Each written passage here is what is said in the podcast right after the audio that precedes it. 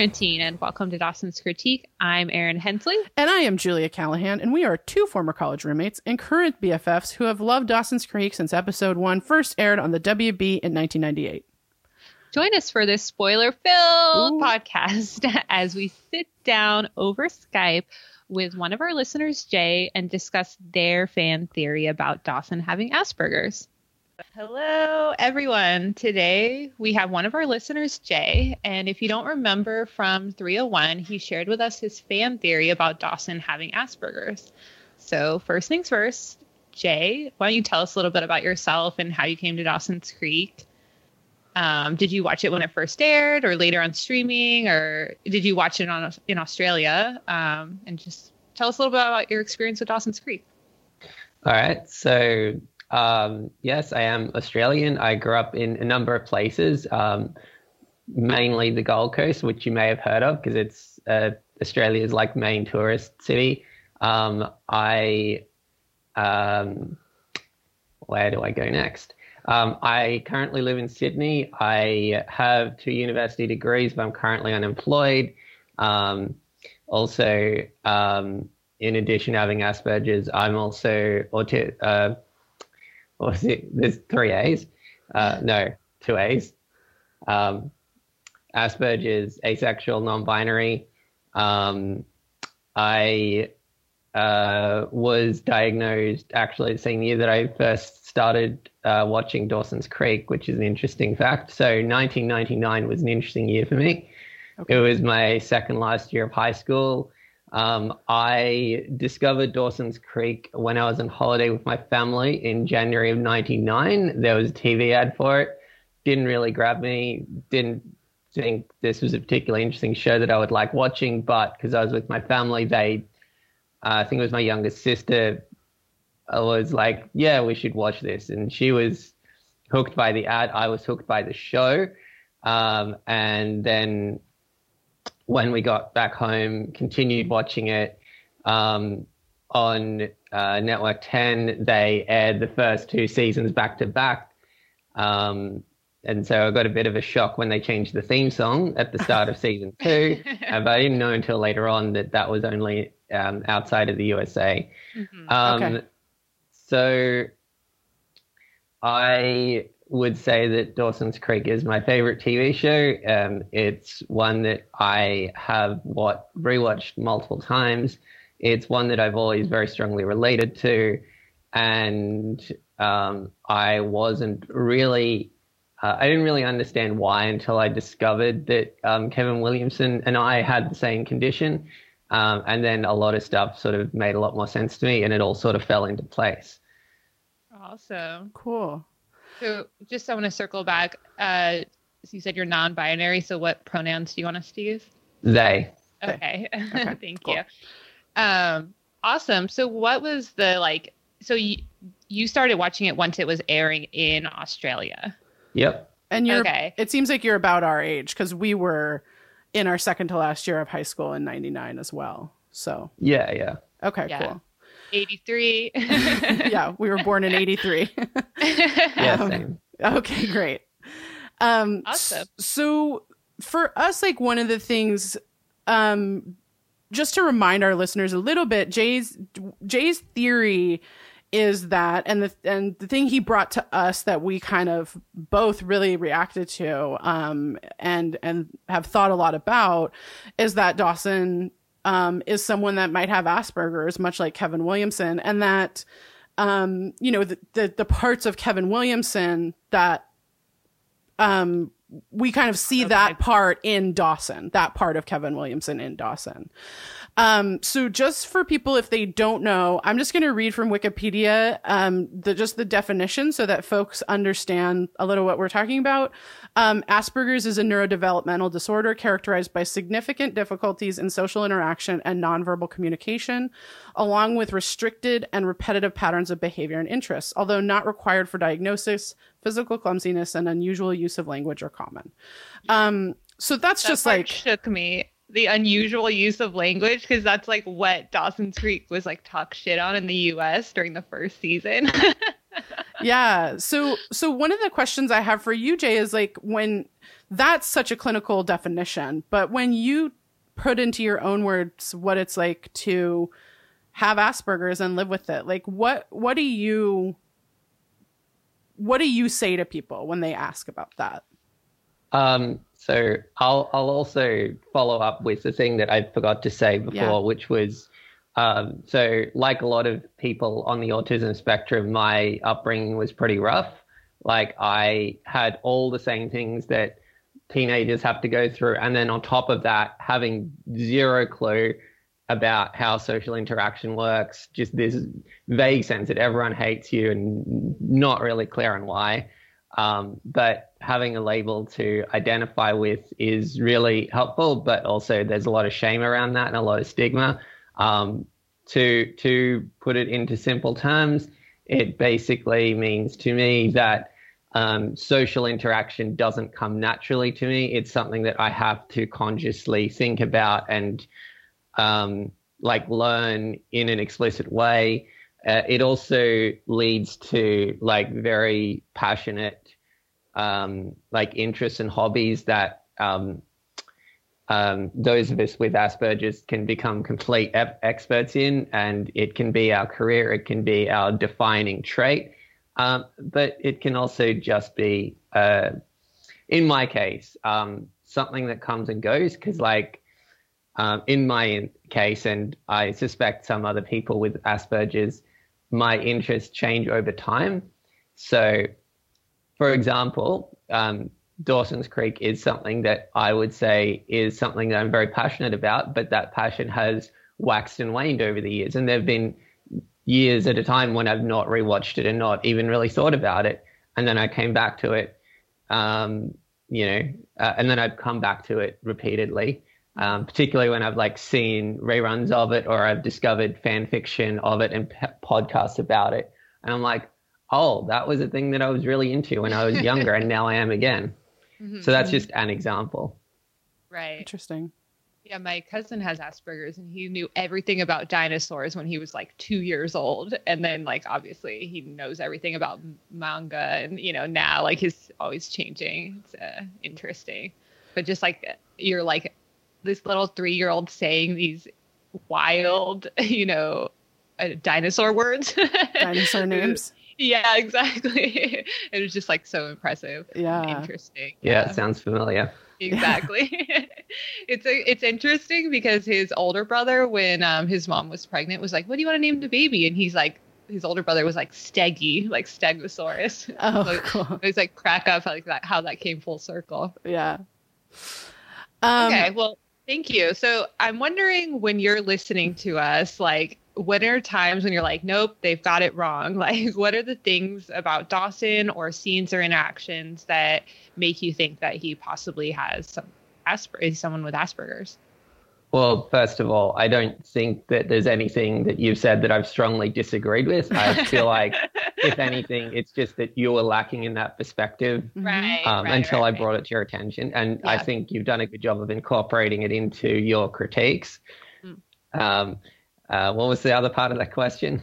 I guess just when are there times when you think would be a good example of Dawson? You know, I think in your email you said his leading lady when he kind of um, it, it's like kind of an example of something that Kevin Williamson had done where Dawson pretty much just like dismisses everything that his friends come and bring up to him at like this singular focus of making a movie.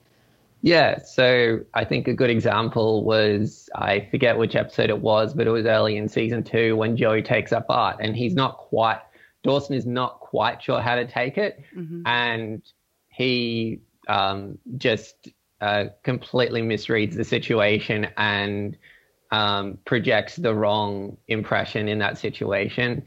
Um, uh, I think also, you know, black and white thinking as a general thing um, the way he reacts to Jen's past and is just like he like shuts down emotionally and doesn't quite know what to do with that information.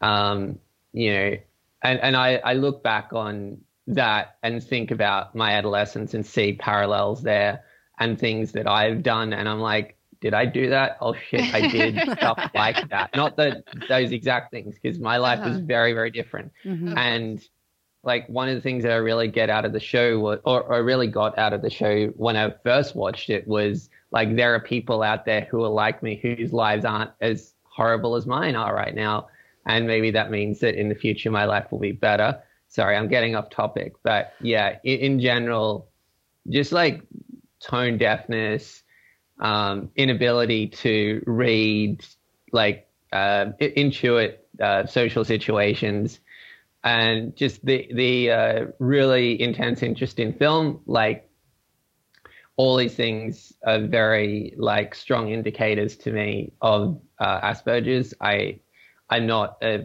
a professional right. psychologist no, or whatever by anything, yeah. but that's just how the character reads to me. Uh huh. Yeah. Yeah. Exactly. Um. So one of the things too that I I I think Erin and I kind of have discussed since we got your um email is like where we think those lines are like like as two people who i mean if you can't tell by what we talk about are try to be allies in situations where we might not have, you know, we're two white girls. We don't know what it's like to be black, but we try to be allies in that situation. And I think for us, like, one of the things that caught us a little bit off guard about your email and in a good way was that like we hadn't even thought of this. And so are there but then we were like, okay, well where's the line? And I guess like my question to you is like do, are there places you think that Dawson really truly crosses the line? And there are things like I, I like your example of like when Jen in Jen with Jen's past, the way he reacts, because I always look at that as crossing the line, but I think, I, I, you know, I, it's interesting to hear your perspective because like there is part of that where you're like, oh yeah, okay, I see where that might not be. You know, uh, it's it might be a little disappointing to Jen, but it's like you know, it's not the end of the world. Are there certain lines that you think, and you can spoil whatever you want? We're we're yeah, spoil- yeah we're totally. It doesn't have to be in season three or whatever. But are there w- times when you think Dawson is out of line, or when you think that like it doesn't matter if even if Dawson is a character with Asperger's, it doesn't matter that he has it. He is crossing a line right now. Yeah. Um, so I guess what it comes down to is like is there malice behind mm. his behavior? And sometimes, like very occasionally, there is. Usually, there's not. Um, I think, like in season one, there was a couple of times where he slut shamed Jen, and I thought that was crossing a line. Mm-hmm. Um, you know what he did at uh, his birthday party by, like, what he told everyone. There, there were some good. Uh, there were some things in that speech that needed to be said, but there were also some things that I thought were just like friendship ending things, and I just thought I'm really shocked that anyone would talk to him after that. Um, and, and like, I, and then I, I've actually gone back through my memories and thought, oh shit, I've done that. Not, mm. not like in that, um, like, not like telling one person after another all these things, but like individuals, like I've said things that have crossed the line, um, just in terms of like, you know, things that I think are true, but don't need to be said ever. Um, I would say that the way that he reacted in the end of season three to um, learning about Pacey and Joey, I thought his feelings were valid and what he did with them was not. Um, I thought the beginning of season six, when he sleeps with Joey and then um, breaks up with his girlfriend, and I thought, you know, there's probably a better way to handle that other than taking it out on her. Yeah. Um, there, uh, and and um, uh, I will point out that um, I've changed a lot in the two decades that since I first saw the show. So one of the things that has changed about me is my perspective on the law and police and uh, things like that. And so when I look back on um, him forcing Joey to turn her father in. Like at the time, I thought um, he was morally in the right, even if he made tactical mistakes. Now I think he was in the wrong, and um, like you know, th- there were tactical mistakes, but also he was on the wrong side of that situation. He should have been on the side of well, this is my girlfriend's father. I Mhm. need to look out for him and, and her as well. And uh, like, what can I do to help them rather than being moralistic about it?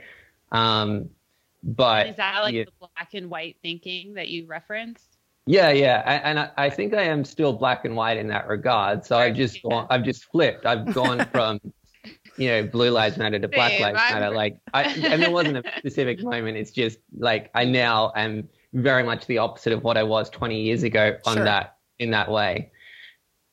Yeah, Sure. I think we talk about that in in that episode too, or in I think someone asked us where when we were kids, we are like, yeah, I think they have to go to the police, but now you're like, oh my god, this is horrendous to watch, you know. So just the experience as you grow and learn more about just how horrendous the police is. Um, Yeah.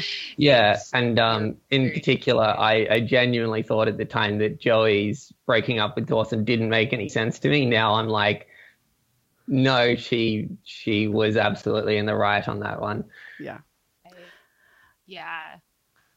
So one thing I've found really interesting is that like and we I've been talking about this recently on the podcast is Dawson is a POV character. Like we know his family we're always with him but it feels so hard to like discern his feelings and like to see his motivations and where he's coming from.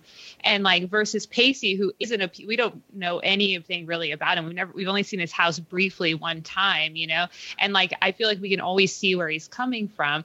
And so in this season after your email, that's something that has really resonated with me is that like maybe is Asperger's is why we can't really discern, even though we're with him so much, it's hard to really know what his feelings are and where he's coming from.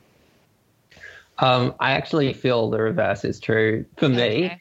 Um, like Uh-huh. I absolutely can tell you what he's thinking at any given moment, Okay. like just from watching, because I Uh-huh. feel like maybe Kevin Williamson, and I, uh, Kevin Williamson and myself are just on the same wavelength in that regard. I, Um, uh-huh. I I I also remember something that Williams had said in an interview where he said he put a piece of himself in each of the characters. So like Dawson was the part of himself that was the dreamer, Joey was the part of himself that was bitter, uh, Pacey was the part of himself that was misunderstood, Jen was the part of himself that was broken, and I feel like you know what what he's getting at there is that this is writing very much from an autistic point of view Mm. and like everything flows from that like once you understand that a lot of stuff makes a whole lot more sense Mhm. definitely. Yeah. Yeah. I like Put that. it like this character represents this and this character represents when you say it like that, I can completely see it for Yeah. sure. yeah yeah and, and and although he didn't say it i think you could also apply this to jack and andy Yes. Yeah. Of course. yeah. Yeah. Yeah. Um, I mean, I, I understand that he had wanted to have a gay character, you know, for a while. yeah the whole and time. and and, and I, i was just thinking about the fact that um uh dawson kevin williamson is gay and dawson is not Right. Mhm. and like they like i i just don't think there's any like way that you can like uh, uh headcanon dawson is gay without breaking that character like it, it there, there's nothing in the it in the writing that gives you any indication that he might be gay and Right. i i just think well if this is a version of himself that he wants to present to the world it's a version of himself that's straight and I, I often think a lot about the implications of that Mhm. Oh yeah, that I, de- I definitely agree. I've always felt that way. It's like his idea of like if he had kind of an easy, like the straight, you know, white yeah yeah dude. and and it, um, I, that, I think there's a certain amount of wish fulfillment in the way that uh, Dawson's character is not just written, but the way that his like life circumstances were constructed. Mhm. It's like I I I uh, so I've, I've read a bit about like Kevin Williamson's life and upbringing. I'm like, no, his upbringing was not as not as rosy as Dawson's. Like th- this is this is wish fulfillment 101. This is the life he wished he'd, he'd had. exactly. Yeah, totally. Um, so talking about all the characters and how they represent a different part of Kevin Williamson, do you think that there's anyone else on the show that you might see as having Asperger's or neurodivergence in any way? Um, is there anyone else that like exhibits any of these characteristics, or what do you think? Uh, well, that's a really good question, and I've often thought Jack displays some of the traits of it, but some of those traits are inverted. So, like before he comes out, he's very clumsy and introverted, and then afterwards, you see that weight lifted off his shoulders, and he's very like clued into how people are feeling, and I feel like that's like a, a lot of the traits of autism just flipped around. Interesting. Um, and like I definitely Um, agree. When I obviously read the Andy clumsy, I was like, oh, Jack's like that's the whole second season is Jack always dropping stuff and everything. yeah. Yeah, yeah, and um, uh, like Andy obviously has some sort of mental health condition, but it's not clearly defined, and I I'm not sure what it is, but the term neurodiversity can incorporate a lot of different Yeah. conditions, and I suspect whatever it is would fall under that. Um, like and um, like Joey and Pacey, I think um, you know, I, I would I wouldn't want to armchair diagnose them, but I think there's certainly issues there. Um, and Jen obviously has a lot of trauma, and I um, have discovered recently that there is somewhat of an overlap between um, PTSD and autism. Sorry, I'm switching between autism and Asperger's a lot.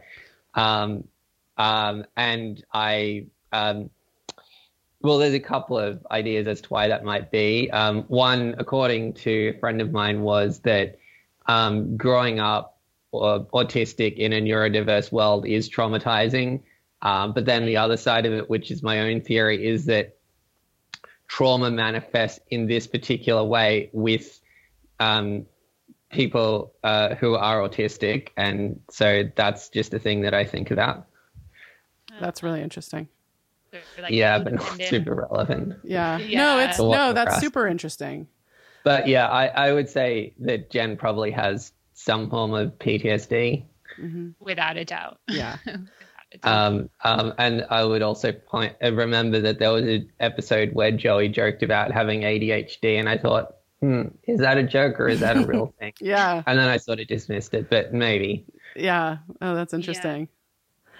Um, so is there anything else, Jay, that you want people to know about Asperger's and about how to just be a good ally to someone with Asperger's or to to be more aware of how we can sort of be um supportive of folks with Asperger's or autism? Uh, yeah, sure. So going back to what I said before about malice, like autistic people can definitely be malicious, but the vast majority of the time, I think it's fair to say we're not.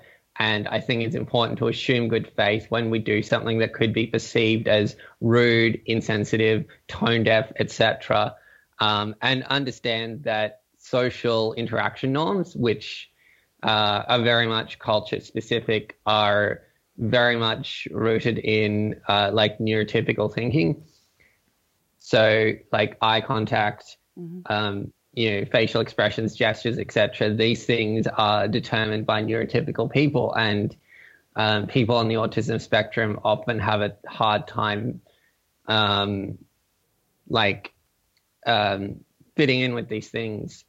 Um, although, um, interesting fact about um, Asperger's is for a long time it was thought to be something only boys get because it turns out that the way that it manifests in girls is a bit different because girls are very good at masking. Masking is a term used to mean behaviors that are used to conceal one's autism. Right.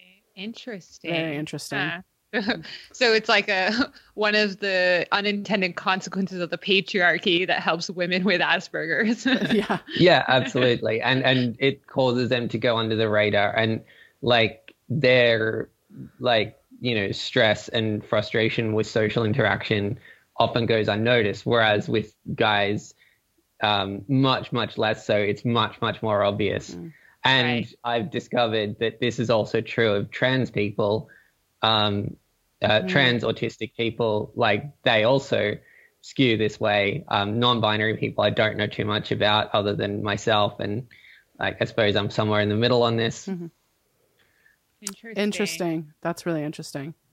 So do you think that in your experience, like you have to like almost like in a way come out to your friends or people you meet um, in order to like get that extra level of you know understanding? Uh, sometimes, like, I mean, it's funny you should use that phrase "coming out" because it does have a lot of like baggage associated with it, Mm. and I've never really felt the need to come out as asexual in most situations, but when it comes to the Asperger's, I think there does come a point in a relationship where I do like need to share that information with people. Uh, but it's probably not the thing that I would lead with. Mhm. Um, Yeah, you're not like, like- hey, I'm Jay, I've got Asperger's. yeah. Although in like autism support, in my autism support group, it's just sort of assumed, and you don't generally need to say it. Of course, Right. yeah, yeah, huh. Mm. So interesting. That's So, what another complicated thing of your experience? Yeah. You know? I mean, obviously, the the meaning of privilege is having to learn about um, an experience. Uh, so that adds to maybe the element of PTSD in terms of what you were saying about your theory um, about PTSD and Asperger's. Yep. yeah. Yeah. Interesting.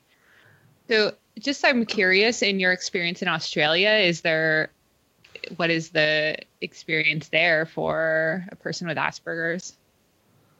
Um, well, few things. First of all, diagnosis is incredibly complex, and I don't clearly remember what mine was like, but I remember I was referred by one of my teachers. But in terms of supports, it's getting better. Like when I was growing up in the 1990s, it was practically unheard of. Mhm. It only became its own diagnostic criteria in 1993, and then because we're, um, you know, Australia, the um, uh, pretty much a backwater in some ways. Um, it took a while for things to flow through, and because I was growing up in a, re- a regional area, you know, even longer than that, Mm. and I feel like I was. Um, it, it's pretty likely that there was no sooner point that I could have been diagnosed, given where and when I was. Um, but like when I, when I did gr- when I did get diagnosed, like most of the people that I encountered, or mo most of the people like in my life at that point had not heard of it. Mm. The only person that knew what it was was the teacher that referred me, and he didn't say what it was that he thought that I had. He just said you need to get tested um, by a psychiatrist, and I think they will be able to help you. Hmm. Um, I later found out he couldn't be more specific than that because he would risk his job. Oh, wow. Uh, but yeah, I've uh, so in, since moving to Sydney a few years ago, I've started hanging out with this autism support group, and I've learned a lot of interesting things. And I feel like people growing up today with the condition probably have a lot easier time in terms of support, in terms of understanding, in terms of like just general awareness. Uh, but then the flip side of that is that there is the pushback from like the anti-vax movement and um, just generally, um, you know, people trying to cure it, which is Right. you know quite Yeah. frustrating. Which you know um, was certainly a thing in the '90s, but it was not as widespread as it is Mhm. now. And so, like the the other, so this is the other side of growing up in a time of ignorance is there's no pushback to cure it because people don't know what it is. Right. Right. Right. Right. Wow. Well, I mean, obviously, the cure is just societal acceptance. Yeah, yeah. You know, Oh, absolutely. Yeah. You're like, okay, there's going to be no magic bullet for that. Yeah. And, and to your point, I remember my cousin once telling me, and it like still haunts me. To be honest, he was like, it's just horrible that people would rather their kids like get measles and mumps and like infect a whole group of people than be like me.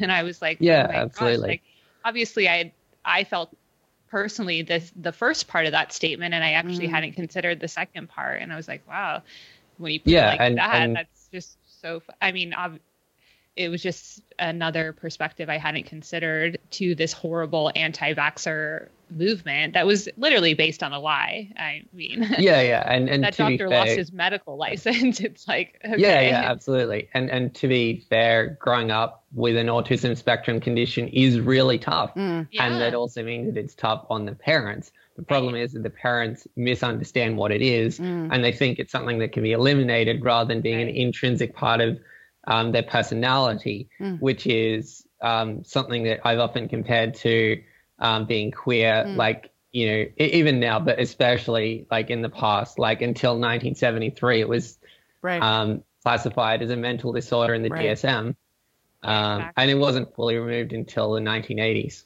right. Right. Yeah. Horrible. Yeah.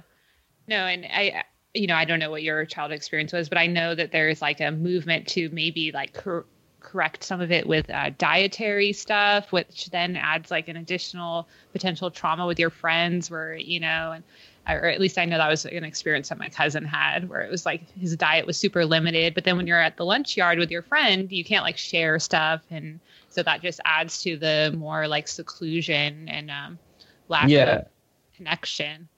Well, one thing I've heard anecdotally from my support group is that dietary, sorry, digestive problems, Mhm. bowel problems, are very, very common for Mm. people on the spectrum.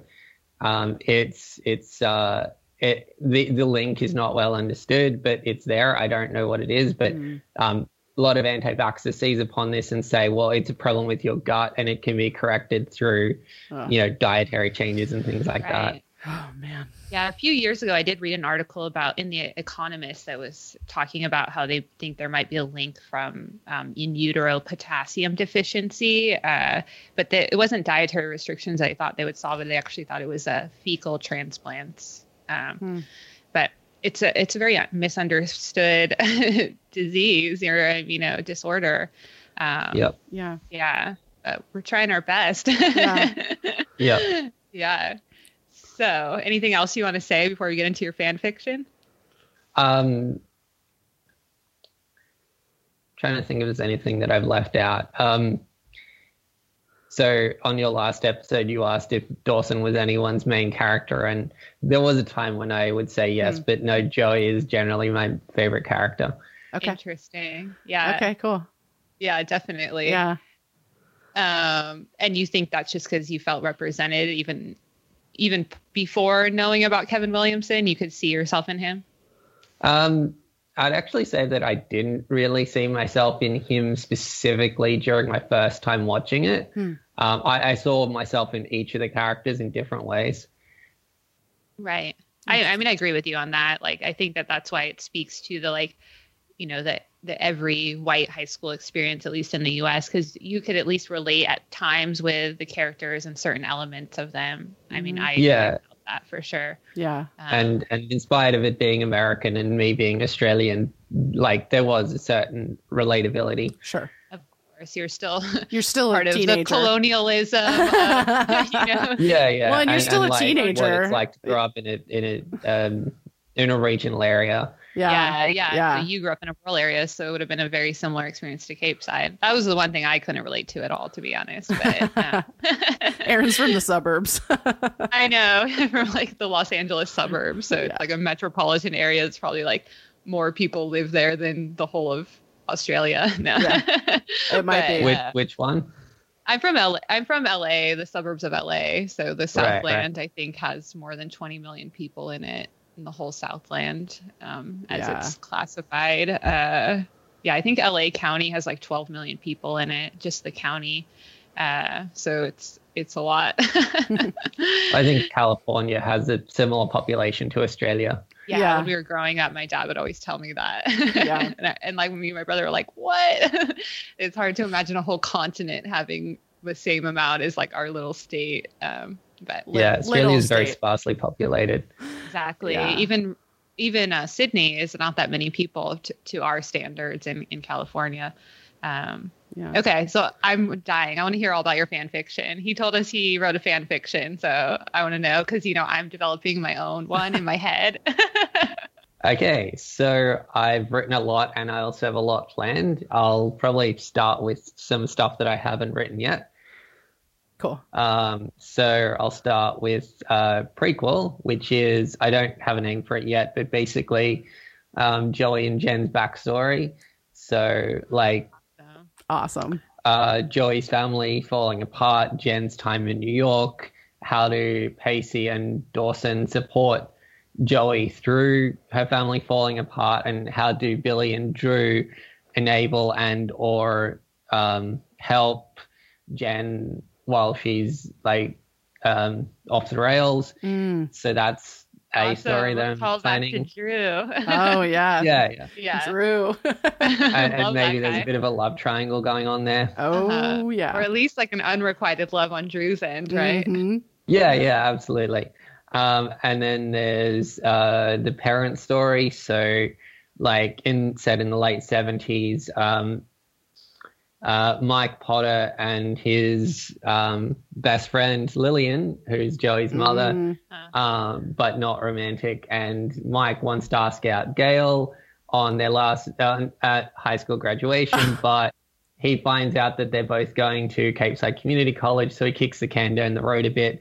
But also, Gail develops a romantic interest in someone called Mitch Leery, who's from out of town, who's just moved to Capeside. And um, uh, John Witter will also play a minor Oh role in being like, well, here's here's what's happening, folks. You guys need to um, pull yourselves together and stop being idiots. Um, I I, I feel like you're I don't want to stealing my fanfic. Yeah. But but the idea is that it you sort of know where it ends, but it, the point is how do you get there? I love Yeah. that, Jay. I go. Um, that's so mine there's that I want. Yeah. So, like yes, and Karen, there's one that's, obviously. Uh, four generations of the Lindley slash Ryan women, starting with Grams, going through Helen, Jen, Eve, Uh, and Amy. uh, Jen's daughter Amy. oh my god, yeah. how Yep. awesome! Amazing. So like Uh, told told like at different eras. Yeah, yeah.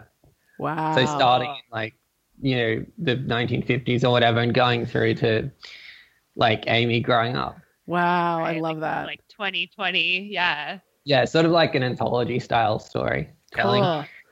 Um, so in terms of like sequels, so um, first there's going to be a, a novelization and alternate ending to the finale. Hmm. Um, that's going to really like uh, be sort of um, like play with perceptions and subvert expectations, and then that's going to be the basis of something down the line.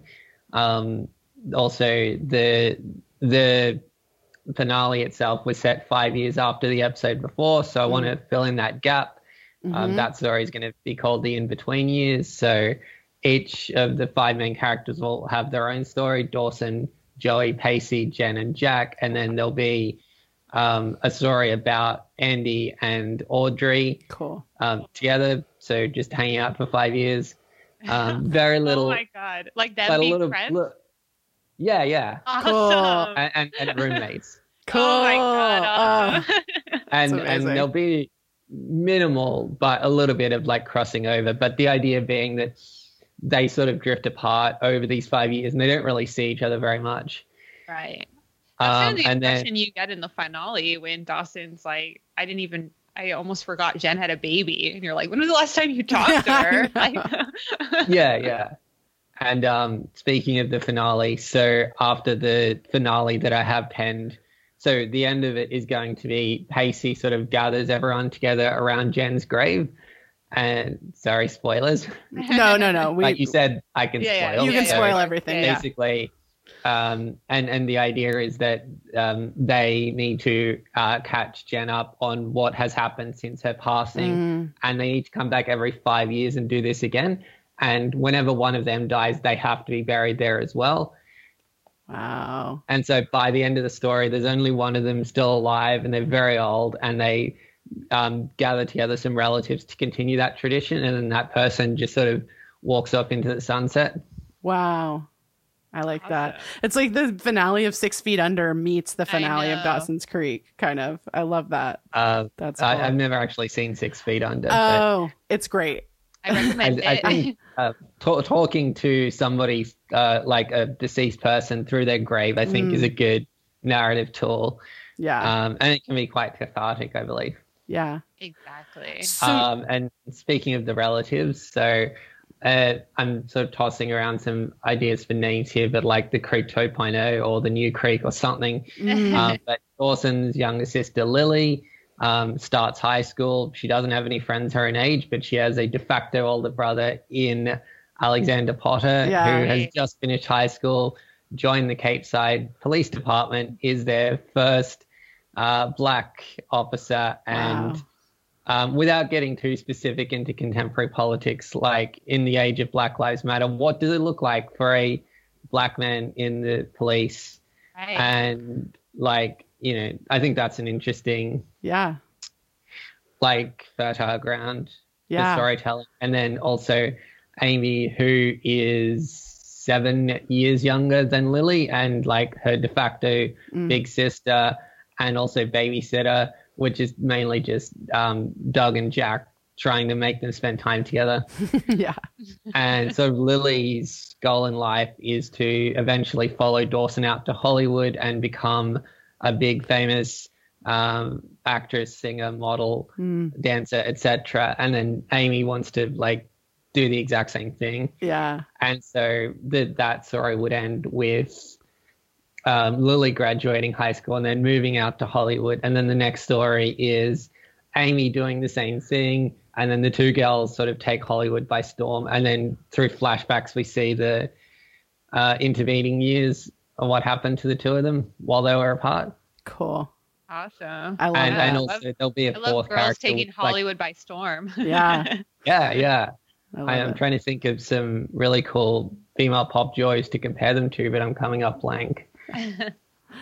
And where can Jay? Where can people find? Have you written any of these, or where can they find you? Um, Uh, I, I have, and Yeah. I'll, I'll get that. yeah. Um, so that's it in terms of the sequels. I also uh, wanted to ask if either of you are familiar with um, an old MTV animated series called Daria. oh, of course. yeah, absolutely. And don't Yeah, think yeah. don't think I Um, did not notice that your um that your avatar on this Skype Oh, app yeah. is Daria. I think Okay, your cool. avatar on um, Twitter is Daria too. yeah. Yeah, absolutely. And my uh, the, One the year for Halloween, I did dress as Quinn Morgendorffer because I had all the She stuff did. in my closet. She, it was perfect too. She was great. And cool, yeah. Um, so the main story I'm working on at the moment is a crossover called Daria's Creek. It Amazing. is essentially um, a, an alternate take on the final four seasons of Dawson's Creek, so three through six, Oh, cool. um, which incorporates some characters from Daria. Cool. Um, it uh, so I've done seasons three and four. I've also done a continuation of the spin-off Young Americans. I'm not sure if you're, Oh. you're oh familiar with yeah, that Yep. because Yeah, that yeah, show ended on a cliffhanger. And I so don't I think I saw the, up all of it, off. but um, I did see some of it. Yeah. Do you know if we can find that anywhere?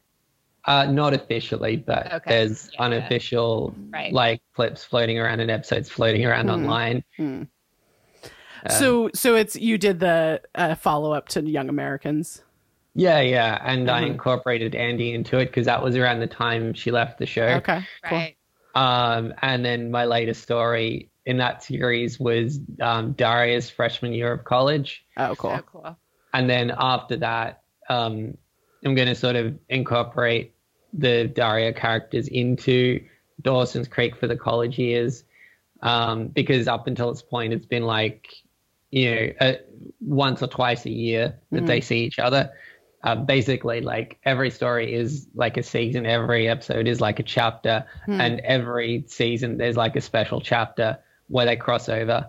Cool. Um, so where was I?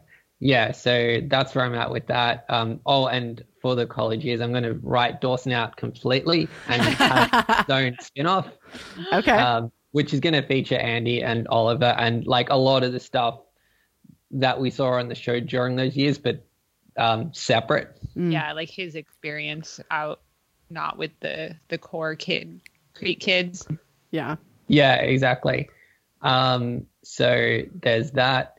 Um, and, and that's what I'm working on at the moment. Also, there's this type of fan fiction called a fusion fic where you take a set of characters from one thing and the storyline of another and you Oh, merge yeah. them together to form hopefully something new and different.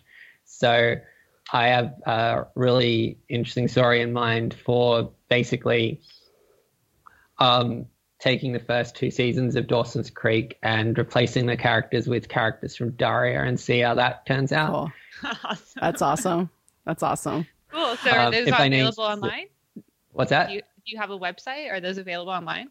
Um, it's on a couple of websites, um, Uh-huh. an archive of our own, Yeah. Okay. and uh, fanfiction.net. And my username on both of them is son of a preacher man. Son of a preacher man. Okay, we'll Yeah. we'll grab links to those too and put them up. Yeah, yeah, I'll, I'll send you links. Yeah, They're, thanks. um, it, it's named for the uh, Dusty Springfield song, Oh, of which course. was in uh, Pulp Fiction, which I think is where I first heard it. Oh yeah. Uh, Yeah. yeah, Pulp, Pulp Fiction. It's well known that one of the characters wears a UC Santa Cruz T-shirt, and that's Mm. where we went. To That's college. where we went to college. Julie and yeah. I went to college. Um, yeah, Also, Jay, I have to tell you that I had the hugest crush on uh, uh, Trent. Trent Lane uh, Yeah. when I was in high school.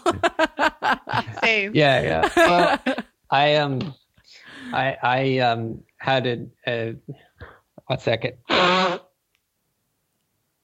Well, I I had um an interesting experience of that show because I wasn't quite sure whether I wanted to date Daria or be her. yeah. but the fact that she was a girl and I wasn't was one of the few times when that wasn't really an issue for me. Yeah. Yeah. I think I felt a little similarly about Trent, to be quite honest. Yeah, yeah. Yeah. Um, so if if I name specific characters from Daria, you're going to know who they are. Oh, yeah. Oh, yeah. All right. So basically, um, the story that I was talking about, I'm going to call it Cynical Creek, and um, Nice. the role of Dawson will be played by Daria. Um, Jane will be Pacey. Uh, Trent will be Joey. Tom will be uh, Jen. Oh, Um, kid, Mack and Jodie kid. will be. Yeah. Uh, Mack and Jodie will be. Sorry. it's okay. Uh, Mack and Jodie will be um, Jack and Andie. Uh, I'm still trying to f- figure out some of the secondary characters, Okay. but it'll, it'll be up eventually. Um, the final fanfic that I wanted to tell you about Oh, yeah. was series of alternate takes, which is basically the first two seasons, but set in a different time and place. Okay. So, um, and it's going to be centered around a specific character. So, like, um, basically, Dawson in 20 years earlier, so the 1970s in Wilmington, North Carolina. Oh, wow. Uh, there's actually a town in Canada called Dawson Creek, Yeah, and so. Pacey's story is going to be set there in the 1980s. Oh, cool. Um, uh, uh, Joey's story in the UK in the late 2000s. Okay.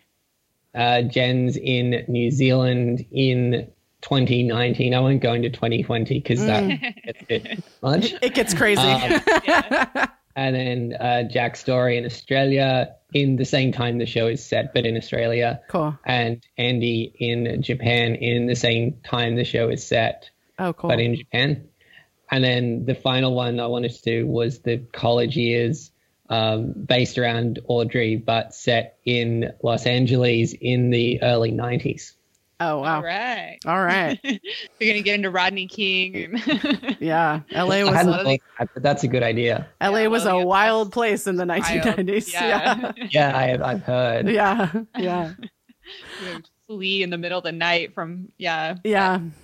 Um Cool. Jay, Well, this Jay? has been amazing. Wait, we've got one last question. Oh, sorry. Jay. Who Yep. you root- who are you rooting for? I'm rooting for everyone. I'm always rooting for everyone. awesome. Yeah. We love it. But also, I am Team Dawson. Okay. Oh, really? Okay. Okay. Yes. and I'm, I'm never against uh, Joey and Pacey having a relationship, but there was something which I meant to mention earlier, which was that I felt like what they did, and I didn't see this at the time, I felt that what the show really needed at that point in time was nobody's good, nobody's bad, everyone's shades of gray, instead of drawing this line of some characters are, you know, sympathetic and some are not. Mm. I thought, you know, everyone needed to be shades of gray, like Right. right at the end of season three. I thought that's what should have happened. But Yeah. I don't have any specific notes as to what should have been written differently.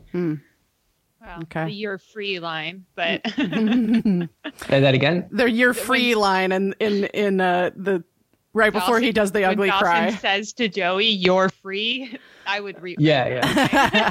um, um, and uh, uh, but I did have a specific note about one thing which I thought could have been done differently, which Mm. was um, instead of uh, Dawson trying to single-handedly turn in Joey's dad, what if uh, a Doug or um, Mr. Witter approached him and said, "Look, we know Joey's dad is dealing drugs again. We want you to get evidence." So you know, cozy up to him, get us the evidence we need. And I thought if they made that one change, Mm. in instead of him being moralistic, he's like doing something that has been asked of him. I thought the story would have flowed a lot better, and you could have ended up in the same place. Yeah, Right. yeah. I mean, agree. I felt even at the time, and I think we kind of got into it. It was weird that Mitch and Gail didn't like jump in and handle the situation for Dawson. Yeah. Like, you know, I, I just think that that's what my parents would have done if I was like, oh, I saw bags of cocaine at my friend's house. they would have been like, we got this, Yeah, you know, yeah. instead of making Yeah, me yeah. Go to the, me like put in this position. Like you're too young to really understand what you're doing and to make choices like that. I Yeah. personally think. I know my parents would have been like, okay, we got this, you know. Um, But that, I think that would have been better storytelling. But Yeah. maybe that's just a misunderstanding of Gail and Mitch. Well, they're kind of bad parents too, but of them not understanding Dawson that well, you know. Mm. Yep.